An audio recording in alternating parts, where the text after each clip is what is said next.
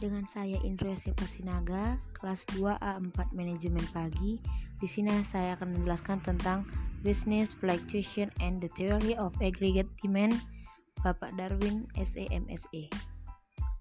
Melalui pengetahuan umum bahwa perekonomian selalu berfluktuasi dari kondisi booming ke kondisi resesi dan kembali lagi ke kondisi semula. Tahun seribu sembilan ratus tiga puluhan, para ekonom mengalami kesulitan seperti menjelaskan apa yang terjadi dan bagaimana mengurangi dampak negatifnya. Terjawab sudah melalui pernyataan Keynes tahun seribu sembilan ratus tiga puluh enam mengemukakan teori tentang pentingnya kekuatan aggregate demand dalam mempengaruhi business cycle. Business, business exploitation ialah fluktuasi dalam perekonomian suatu negara secara luas, seperti total output, pendapatan, penyerapan tenaga kerja. Business fluctuation juga memerlukan waktu periode dua sampai sepuluh tahun, seringkali ditandai dengan ekspansi dan kontraksi secara luas. Fitur siklus usaha seperti secara umum business cycles dikelompokkan menjadi dua kondisi, yakni resesi dan ekspansi atau boom. Resesi ialah periode di mana terjadi penurunan atau decline pada total output dan pendapatan serta penyerapan tenaga kerja. Biasanya terjadi dalam waktu enam bulan hingga satu tahun, ditandai dengan kontraksi secara menyeluruh. Sedangkan depresi ialah resesi yang parah dan berkepanjangan. Ekspansi atau booming ialah ekspansi merupakan kebalikan dari resesi, di mana periode ini ditandai dengan peningkatan total output, income, dan penyerapan tenaga kerja, sehingga mencapai puncak ekspansi atau peak. Karakteristik atau tanda-tanda umum resesi ialah meskipun tidak ada siklus bisnis yang benar-benar sama, tetapi ada tanda-tanda umum yang bisa dijadikan pegangan atau terjadinya suatu resesi dalam perekonomian. Karakteristik atau tanda-tanda umum resesi ialah turunnya pembelian, turunnya pemerintahan, turunnya tingkat inflasi, turunnya tingkat profitabilitas dunia usaha. Teori dua ialah siklus bisnis. Secara umum ada beberapa pendapat mengenai sumber bisnis siklus, tetapi secara umum ada tiga teori utama penyebabnya, ialah exogenous cycle, internal cycle, demand introduced cycle.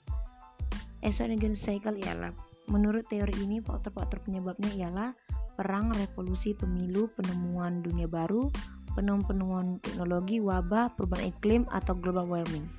Internal ialah siklus bisnis atau business fluctuation disebabkan oleh faktor internal dari suatu sistem ekonomi sendiri. Demand induced cycle ialah siklus usaha yang dipicu oleh shock atau guncangan dari sisi permintaan atau demand. Forecasting business cycle ialah para ahli ekonomi telah mengembangkan alat atau tools untuk melakukan peramalan atau forecasting terjadinya siklus usaha. Econometric modeling atau forecasting salah satu metode dan alat yang sering digunakan pada ekonom untuk melakukan peramalan atau forecasting adalah dengan menggunakan economic metric modeling. B. Dasar-dasar aggregate demand. Aggregate demand atau A D adalah total keseluruhan hasil produksi atau output pada perekonomian suatu negara yang bersedia dibeli pada tingkat harga tertentu. A D juga menunjukkan total pengeluaran di seluruh sektor ekonomi, yaitu konsumsi, investasi, belanja pemerintah, dan ekspor-impor. Kurva aggregate demand yang miring ke bawah atau downward sloping, kurva A D yang miring ke kanan bahwa downward sloping atau memiliki kemiringan yang negatif, memiliki makna bahwa tingkat total real spending dalam suatu perekonomian akan turun bila tingkat harga secara umum naik, atau vice versa. Kurva aggregate demand yang miring ke bawah atau downward sloping, hal itu dikarenakan tidak ikut naiknya beberapa unsur kekayaan. Policy variable adalah variabel yang kebijakannya ekonomi yang bisa dijalankan oleh pemerintah untuk mempengaruhi aggregate demand. Hal tersebut dipengaruhi oleh monetary dan fiskal. Exogenous variable ialah semua variabel yang berpengaruh pada aggregate demand yang ditentukan di luar sistem ekonomi atau di luar kerangka A D atau E S aggregate supply.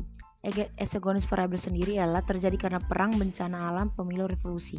Pengaruh apa yang paling kuat dalam mempengaruhi aggregate demand dan business cycle ialah antara policy variable dan internal dan exogenous variable.